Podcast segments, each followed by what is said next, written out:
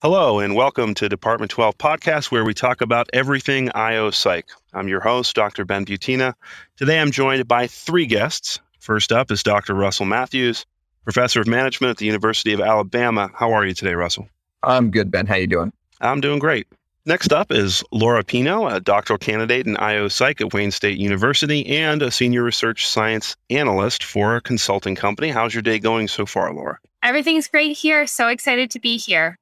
And finally, we have Yeong-Hyun Hong, a PhD candidate in management at the University of Alabama. You usually go by YH, as I understand it. How are you today, YH? It's been really great today. Thank you very much. So, congratulations to all three of you on the publication of your recent article in the Journal of Business and Psychology. It's called Normalizing the Use of Single Item Measures Validation of the Single Item Compendium for Organizational Psychology. And I understand it was uh, all the rage at SIOP, which just ended as we're recording this. Russell, you're the lead author on this paper. So let me start by asking you what got you interested in this topic to begin with? When I was still a grad student, actually, so that was a fair number of years ago, I was interning at IBM and I got the chance to redesign their exit survey. But my my supervisor, who was also an IO psychologist, Tanya Delaney, She's like, you get one question for everything you want to ask about. I was like, what? Can't do that. And we go into all that whole shenanigans about you have to have multi-item measures. And, and she was like, no, you, you get one item.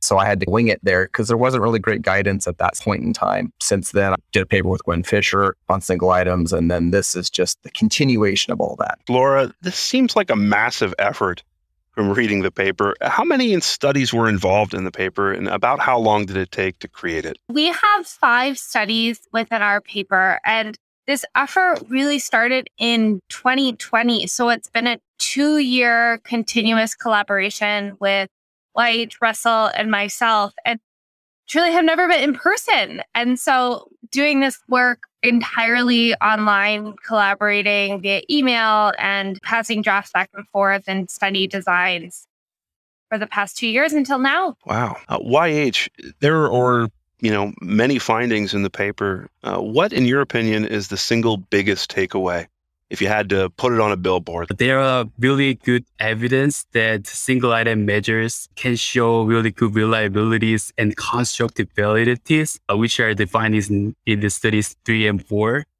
I'm very excited uh, about these findings because we were able to show that uh, single item measures are not inherently invalid, uh, valid, invalid. So single item measures can be valid and reliable once they went through really a thorough skill development procedures. So I'm very excited about these findings. I was also surprised and pleased uh, to see the findings in the paper. Russell, from an academic standpoint, what do you hope the impact of this paper is going to be? I don't know what I hope my, the, the impact will be. What I hope is people don't walk away with the, the notion that we're advocating that anything and everything can be measured with a single item. And that is definitely not what we're trying to advocate here. But I guess on the academic side, what I'm hoping is more reviewers and more editors at journals will be more open to the idea of single items, so long as the researchers have demonstrated the need for or the utility of the single item and, and the validity of their item within their study.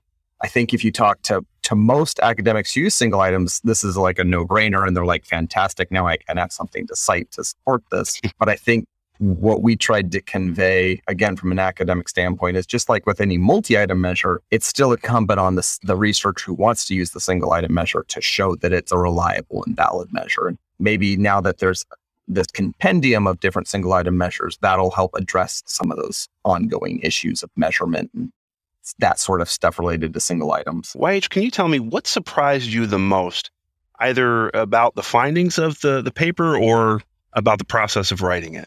Both of them are really uh, good experiences for me, especially as a doctoral student. The experience that I have learned through the research process, including the data collection, writing and revision process and rewarding experiences for me. And I'm very excited about the results too, because I believe that there may be a lot of future potential users of the single item measures, which can help address the theory practice gap by facilitating more use of the items in the survey among practitioners because it is short and more feasibility to use those shortened survey for the practical research. So I'm very happy about them.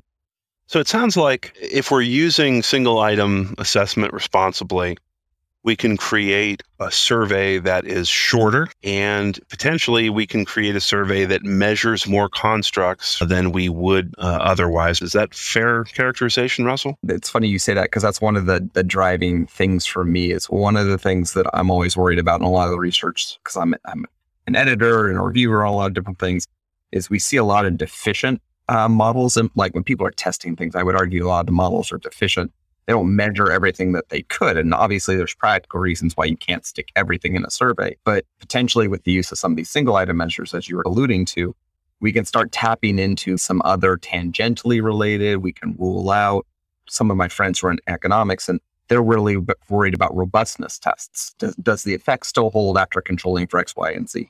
And I think there's some real utility here with that is making sure that we can measure some other stuff. And I'm going to self promote like, even more for a second. We just had a paper that's conditionally accepted where every construct in the paper is measured with a single item, most of them coming from this, this actual assessment compendium. And it's a pretty complex model. It's longitudinal, wherein we couldn't measure all these long items multiple times. So I would agree with what you're saying for sure. Switching gears a little bit to the actual writing of the paper, Laura, earlier in the interview, you mentioned that yourself, Russell, and YH have never actually met face to face.